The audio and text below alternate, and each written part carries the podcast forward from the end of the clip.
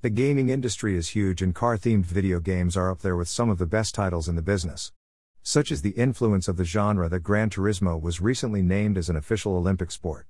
Keen gamers have been waiting in anticipation for new titles like Gran Turismo 7, unfortunately delayed until 2022 due to production issues stemming from the pandemic, as well as Grand Theft Auto, GTA 6. With GTA 5 having been around since 2013, GTA 6 is overdue. However, it seems that we may not have to wait too much longer for the latest game from Rockstar Games.